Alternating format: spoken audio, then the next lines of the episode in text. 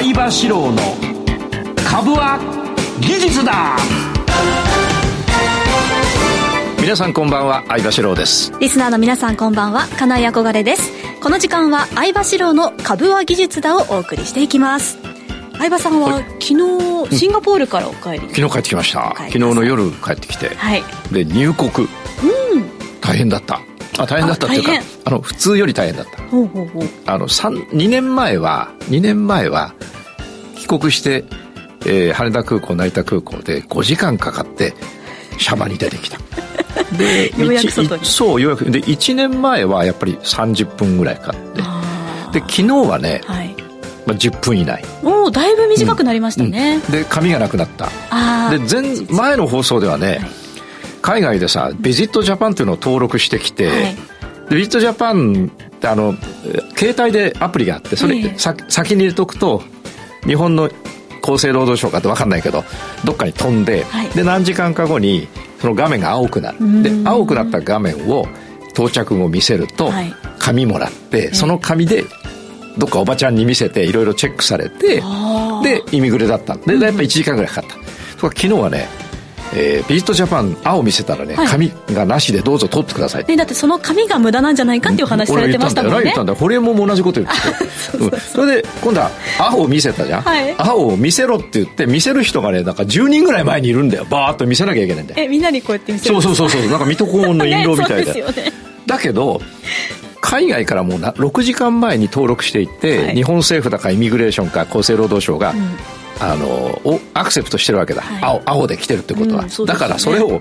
イミグレでその入国審査官に見せら終わりなのに、はい、あのなんかいろんな人に見せなきゃなんない。二重三重の目。そうそうそう。で多分ねこれ言うから次回からもうなくなる ね相葉さんおっしゃること大体大体数週間後とかなくなるから、うん、あと誰がなくなるかな。もう150歳ぐらいの人が亡くなった。そのなくなるじゃない。でねやっぱ変わるの遅いんだよ日本は。シンガポールとこの間台湾に行ったんだけどちょっと公園でね、はい、で台湾はねえーと、開国するのがもうものすごく世界中で一番遅くて日本よりも遅かったのに、はい、開国したらもうね何もないいらないいらない。行ったら普通に入れる。ねその瞬間変わったっておっしゃってましたね。その瞬間変わった。で日本はねやっぱ変われないそれはどうしてですか、えーと、多分ね変えようと頑張るとなんか利権の人に何か言われてで変えられないじゃない。で政治家はさなんかあの人やめあのなんか他の大臣とか辞めさせるのに命かけててさ あのややめさせるのが仕事じゃないしそで、ね、そんなことしてで自分が生き残るためになんかやっている人が多くて、はい、ところがこの間お話した2040年の日本、はい、日本日本の GDP のなんと10倍中国の GDP が。で2番目に大きいのが9倍日本の9倍でアメリカ。アメリカ。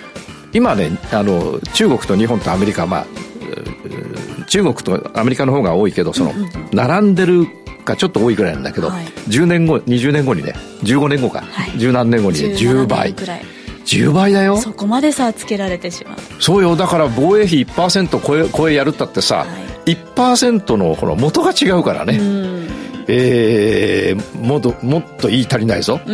でもその慎重なその日本人の感覚というのは、うん、株取引にはいい方向に働いたりはしないんですかね、うん、そう言われるとなんか俺黙って放送事故になるけど。それ後で考えとく。考えとく。慎重っていうか、ね、慎重っていうかねなかなか変わらないですよね変えられないんだよね。うん。俺もずっと性別変わらないでいるよ60年間。そうですか、うん、ここから何があるか分かんないですけど。ね、うん、まあとでもねちょっとね困ると思うよ。あの半分以上が高齢者になっていくので困ると思う、はい、さあ番組進めていきましょうか、はい、この番組は株職人の相葉史郎さんが長年の実績で生み出した技術でかつ実践的な株式トレードについてたっぷりとお話をいただく番組です YouTube ライブの相葉 TV 相葉四郎株塾公式チャンネルでも配信しています。動画配信については、ラジオ日経の番組サイトと相葉 TV でご覧いただけます。また番組を見逃した、もう一度見たい、そういった方のために、ファームボンドの会員登録をしますと、番組の過去の動画などもご覧いただけます。番組ホームページの会員登録バナーからよろしくお願いいたします。それでは番組を進めていきましょう。この番組はアイディアを形に、そしてその先へ、ワイハウザ・ワイハウドゥカンパニーと株塾を運営するファームボンドの提供でお送りいたします相場志郎の相場の潮流このコーナーは足元のマーケット環境を分析し今後の見通しを伺います。それでは今日の相場を振り返っていきましょう。7日の東京株式市場で日経平均株価は3日続伸し、大引けは前日と比べて71円38銭高の28,309円16銭でした。2022年11月24日以来の高値水準となります。前日のアメリカ株式相場は方向感に乏しかったものの、投資家の間で日本株の先行感が高まる中、短期筋などによる株価指数先物への断続的な買いが入り、相場全体を押し上げました。反面、相場加熱を警戒した戻り待ちの売りや利益確定の売りは一段の上値を抑え、大引けにかけてはやや伸び悩み伸び悩みました。東証プライムのおよそ6割超えが上昇するなど、幅広い銘柄に買いが入りました。足元の相場上昇で持たざるリスクが意識された上、中国の経済再開に向けた期待感も支えに、日本株に緩やかに資金が流入しているとの声もありました。東証株価指数トピックスも3日続伸。終値は前日に比べて8.49ポイント高の2044.98で、2022年1月5日につけた2039.27を上回って昨年来高値を更新しました。2021年11月16日以来の高値水準となります。市場では9日から10日の日銀の金融政策決定会合を前に銀行株などバリュー株を物色する向きが強まったとの声がありました。PBR が相対的に低い銘柄で構成するトピックスバリュー指数は連日で過去最高値を更新しました。東証プライムの売買代金は概算で2兆7872億円、売買高は11億2720万株でした。東証プライムの値上がり銘柄数は1248、値下がりは493、そして変わらずは94銘柄でした。なるほど。なるほどね。はい。そういうことだな。もう、もう俺の言うことはないかな。いやいやいや、解説していきましょうか。まずね、日経先物。はい、まあ日経平均も、まあ、似たようなもんですけれども、えー、日経のやってる人はですね、現在の縦玉によって対応が変わると。はい。いうことですね。不思議でしょ？だって、あの、価格は価格なのに、うん、自分がか今どういうあの価格帯で、えー、持ってるかによって、あの、対応が変わる。対応が変わるんですね。一つはね、やっぱりあの、だいぶここに書いてあったように資金が集まってきて買われているんだろうけれども、はい、えー、ご存知のように、ひとしきり上がるとひとしきり下がるんで、はい、まずですね、だいぶ上げてきました。そして2万8000円というですね、えー、いわゆるその、いいとこまで来てんだよね。うんうんうん、2000円ごとの区切りまで来てますから。はい、えー、そうするとですね、下で買いを持ってる。俺は持ってんだよね。はい、で、途中で空売りも入って、売りも入ってるんです。はい、下で買いを持ってる人は、その買いがものすごく利益になってます。うんうんうんこの場合はそろそろ次の下げを期待というか予測して、売りを入れるべきです。そうすると下で買いを持ってるから、はい、えー、今晩売りを入れたとしても、はい、上がっちゃえば、その売りはマイナスになるけど、はい、下で持ってる買いがプラスになるでしょ、はい、だから問題ないわけです。うん、うん。うん、だから、えー、安い買いを保有している人は、はい、えー、そろそろ売りを入れるべきです。なるほど。えー、ところが、売りと買いで、売りをたくさん持っていて、買いを少ししか持ってない人は、はい、買いは利益になってますが、売りがそれ以上にマイナスになってます。うん、そういう人は、とりあえず明日下がるか明後日下がるかわかんないけど、はい、買いを入れておいて、買いの数と売りの数を寄せとく、近くしといて、もし上に抜けちゃっても大丈夫じゃん、そうしときゃ。はい、そういうふうにしといて、えー、でも下げに敏感になる。つまり、売りをも、売りを多く持ってる人は、はい、えー、このまま上がっちゃうと怖いので、うんうんうん、えー、買いを入れて、しかし、買いを入れる、増やすけれども、はい。いつ下がるかわからない。2万8000来てるからね。うん、だから、かえっ、ー、と、下げに敏感になって、いつでも買いを外せるように、えー、今持ってたくさんの売りとともに持つと、うん、で、できれば売りをちょっとだけ入れときたいんだよね。売りを入れる？うん、下げに備えたいんだよ。だから、売りを持ってる人は辛いんだけど、はい、売りをできる、買いを売りとできるだけ、えー、同じ同じぐらいにしといて、でもだいぶ上がってきたんだから、はい。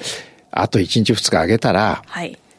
勇気を持ってちょっとだけ売りを入れ、増やしとくと、次の下げに、えーだから次の下げに敏感になるというか、買いを足すと同時に次の下げに敏感になる。とか、買いを今晩足した途端に明日か明後日下げるかもしれない。その時はもう分かったと。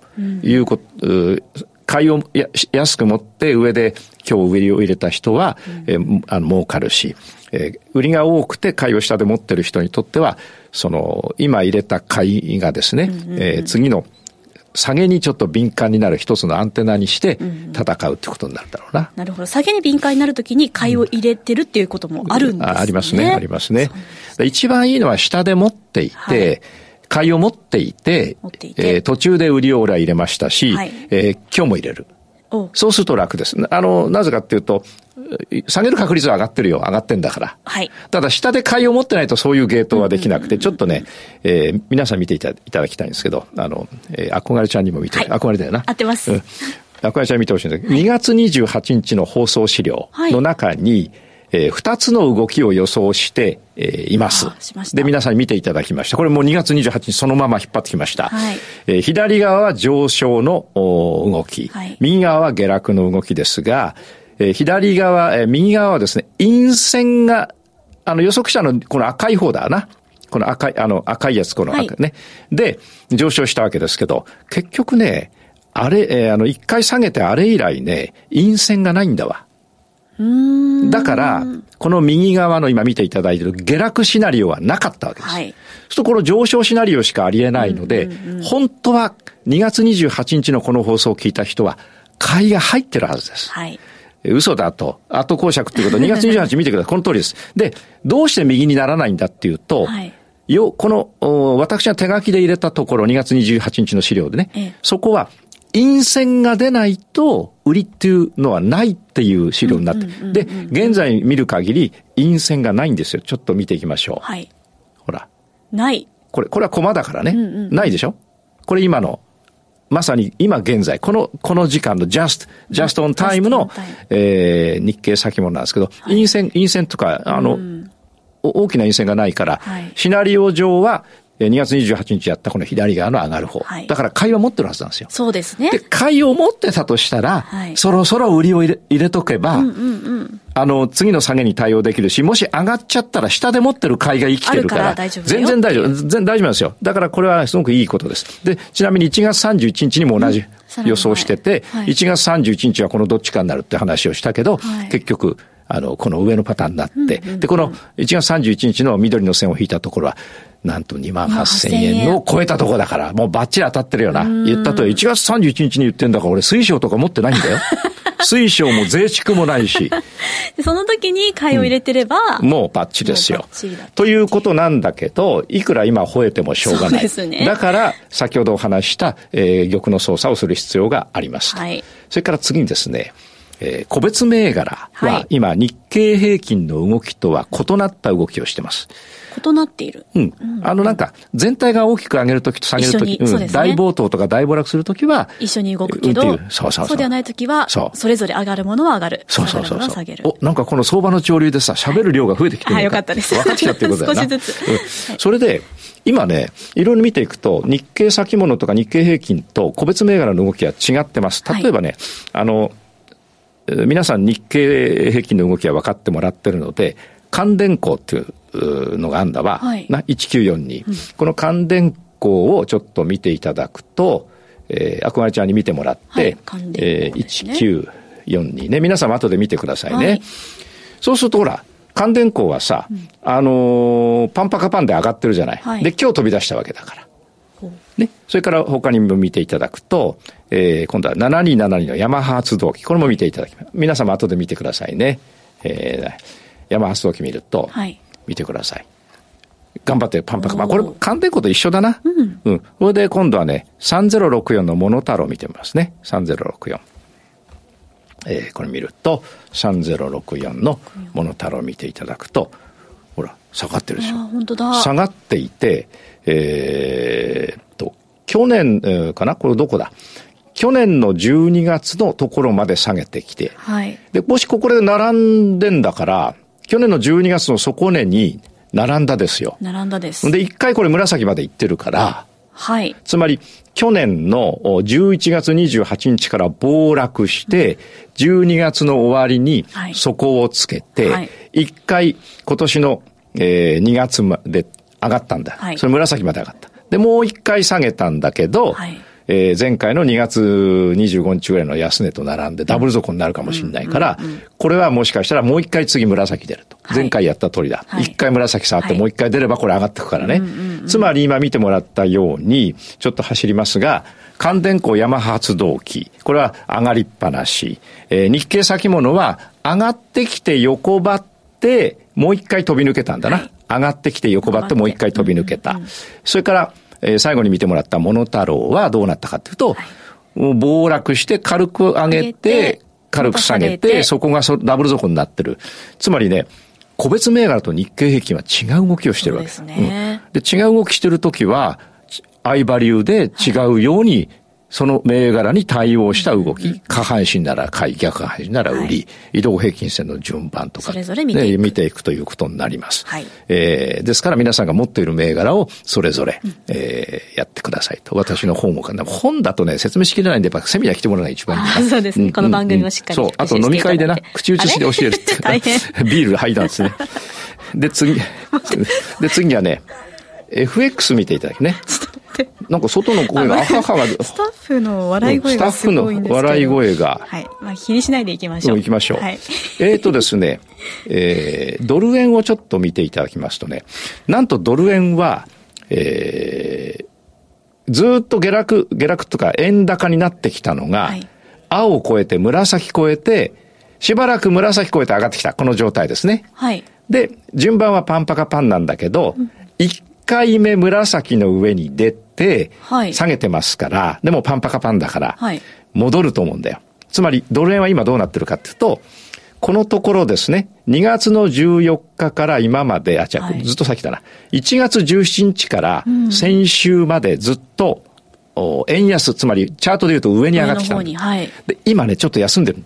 で、どこで休んだかっていうと、どこで休んだかってとね、ホテルで休んだわけじゃない、公園で休んだわけじゃなくて、えー、136円ぐらいで休んだわけ。はい、だからこの下げ、下げっていうか、円高だな、はい、チャートで言うと下に行く下げが、終わってもう一回戻したところは買いなんだ。買いっていうのは上に上がるように、ドル円の買いですよ。はい、つまり今何やってるかっていうと、ずっと下落、つまり下落っていうのはチャートで言うと円高だよな。はい、ずっと下落してきて、やっと、ローソク足が緑を越え、赤を越え、緑を越え、青を越え、紫越え、はい、紫の上に出てきました。上がりそうな雰囲気になってそう。で、紫の上に青が出てきました。はい、上がりそうな雰囲気になってます。うん、で、それがしばらく1ヶ月ほど続いて、うん今、一休みしてるから、はい、こういう時は、一休みはずっと見てきて、一休みが終わってもう一回復活してきたら、これ買いなんだよね。うん、という、これはね、ドル円はそれで俺はいけるなと思ってんだ。はい、で、今度はね、もうちょっと時間がもうないな。ないな。ない。あと、金と原油はね、はい。えー、YouTube で。YouTube でいきますか。行こう。はい、お願いします。はい、以上、相場志郎の相場の潮流でした。ワイハウことザ・ワイハウドゥカンパニーをご存知ですか？ワイハウは音楽と IT を融合させたエンターテイメント事業、IT ソリューション事業、飲食関連事業、教育事業など幅広いジャンルの開発とサービスを行う企業です。音楽と IT 技術の融合 NFT 事業やブロックチェーン事業を推進するために音楽家であり最新の IT 技術に深い知識を持つ小室哲哉氏とエンターテインメント事業を通じてさらなる飛躍を目指しています。多くの出会いや情報ネットワークを通じて先端的でユニークな顧客価値社員価値社会価値を発見し真に豊かな生活文化を創造する。アイデアを形にそしてその先へ。証券コード3823ザ・ワイハウドゥカンパニーワイハウ。詳細は番組ウェブサイト右側のバナーをクリックもしくはワイハウで検索。株は技術だ。投資の提言。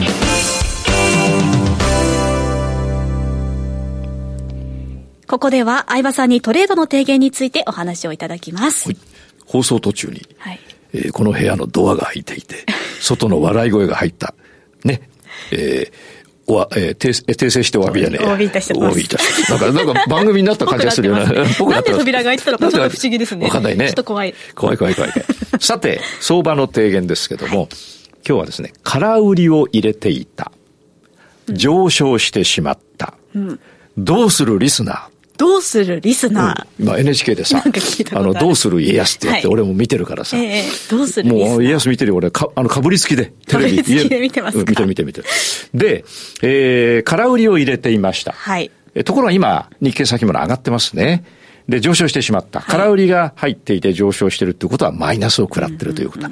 さて、どうするリスナー？っていうことなんだけど、いくつか方法を考えました。そういう人いるだろうから。はい。えー、まず一つ。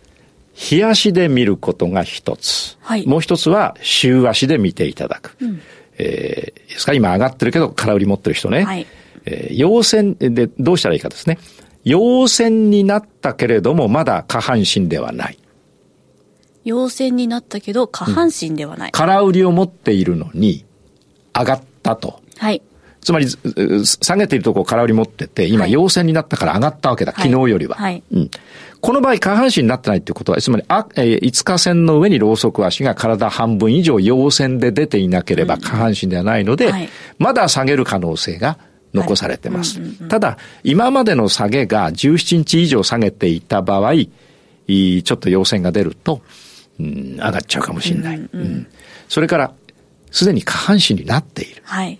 これは、ちょっと上がる可能性あるから、そうですね。買いを入れる必要があります。はい。うんですね。で、先ほどお話したように、あの、下げがね、長くて17日以上下げていて、下半身になってれば、それは一回売りを切って買いを入れる必要がありますね。はい、それから、陽線になった、下半身になった、陽線になりました。はい、だけどまだ下半身じゃない。うん、次に下半身になった。はい、だけど、俺は売りを持ってるから、うん、えー、数日様子を見ていたら、どんどん上がっちゃった。はあ、というパターン。うん、あの、要するに、風邪ひいた。大丈夫だろう。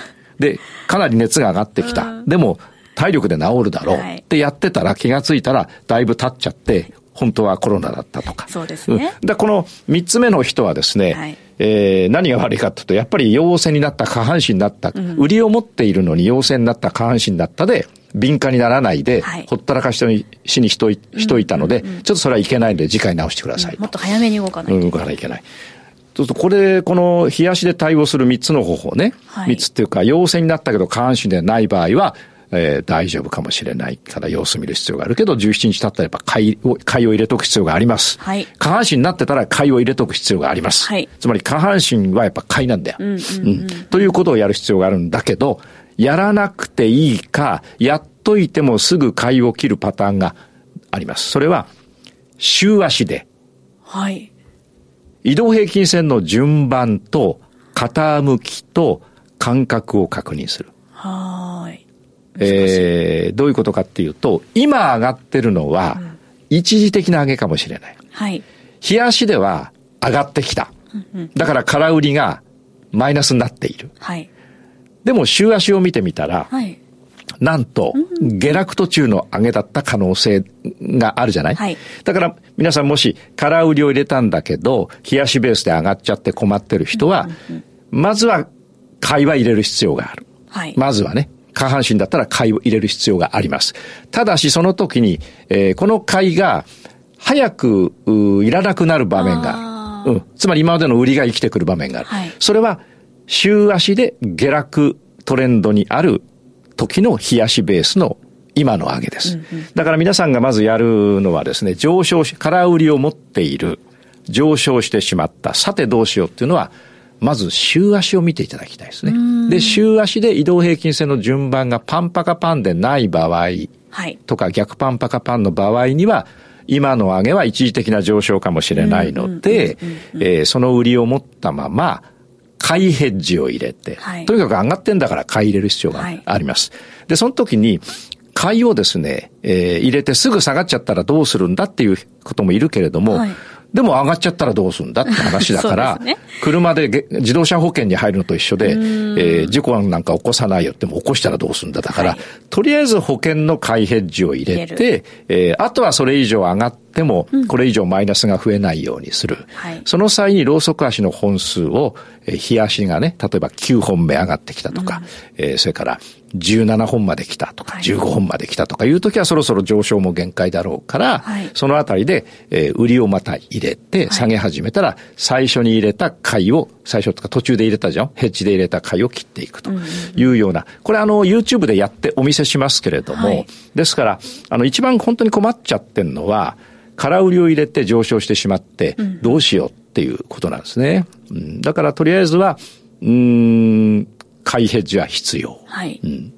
ということだな。そうね。うん、とりあえず下半身だったら、まず買いを入れる。買いを入れる。で、その時の心理的リスクは、はい、今日買い入れたのに、はい、明日下がっちゃったらそれがどうしよう。でもいいじゃん。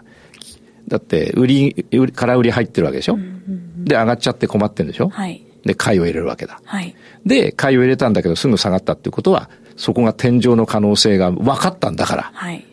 それ入れた買いまた切ればいいってわけだから。そうするとそこは、ろうそく1本か2本の損失で済むけど、うんうん、このまま持ってたら何本上がっちゃうか分かんないんだから。そうですよ、つまり、ろうそく1、2本の損失で済むか、はい、もっともっと何本も持っていかれちゃうかの違いだし、あるいは、えー、空売りが入ってる、下半身だから買いを入れた。はい、そのまま上がったって、別にそれ以上損はしないし、上がれば上がるほど下落のリスクが高くなるんだから、うん、下落の可能性が高くなるんだから、はい、空売りを入れて買いで持って、空売りを入れた、上がっちゃった買いを入れた、そのままずっと上がってきたら、また途中で買いを入れたりして、で、それからずっと上がってきて14、5本目になったら売りを入れれば、その間になんかトントンになるぜ。うんということなんで、空売り売れて上昇して困った人、どうするリスナー、はい、答えは、下半身だったら、買いを入れる買いをとにかく入れる。とにかく入れる。で、それ外れたら、外れたっていうことは下がるっていうことだから。うんうんうん、それでいいんだよな、はい。それをね、なかなか入れないんだよね。結構その、先ほどの画面の3番にありましたけれども、うん。うん、その陽線が出ても、うん、えっ、ー、と、下半身でも、うん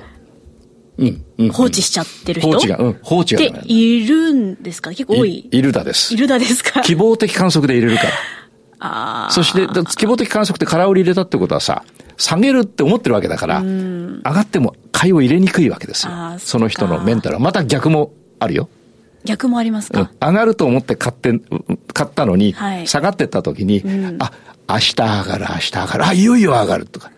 やってる間にずっと下がっちゃう。そその時は思い切って売りを入れればいいんだ。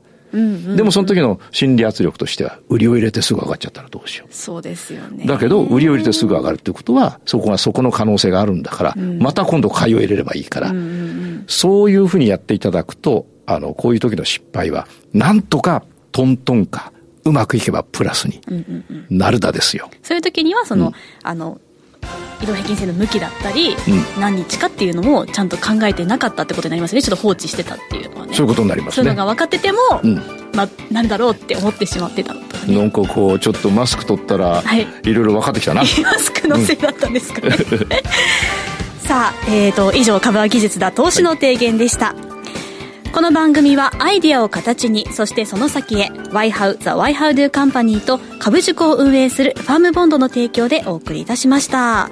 さて番組も終わりの時間ですが、はい、YouTube では先ほどちょっとお話できなかった、はい、何でしたっけ？いろいろ。今の状況とか、はい、どこで空売り入れるとか買い入れるとかね。はい。解説いただこうと思います、はい、この後の YouTube の延長配信もぜひお楽しみください。それではお願いします、株は技術だ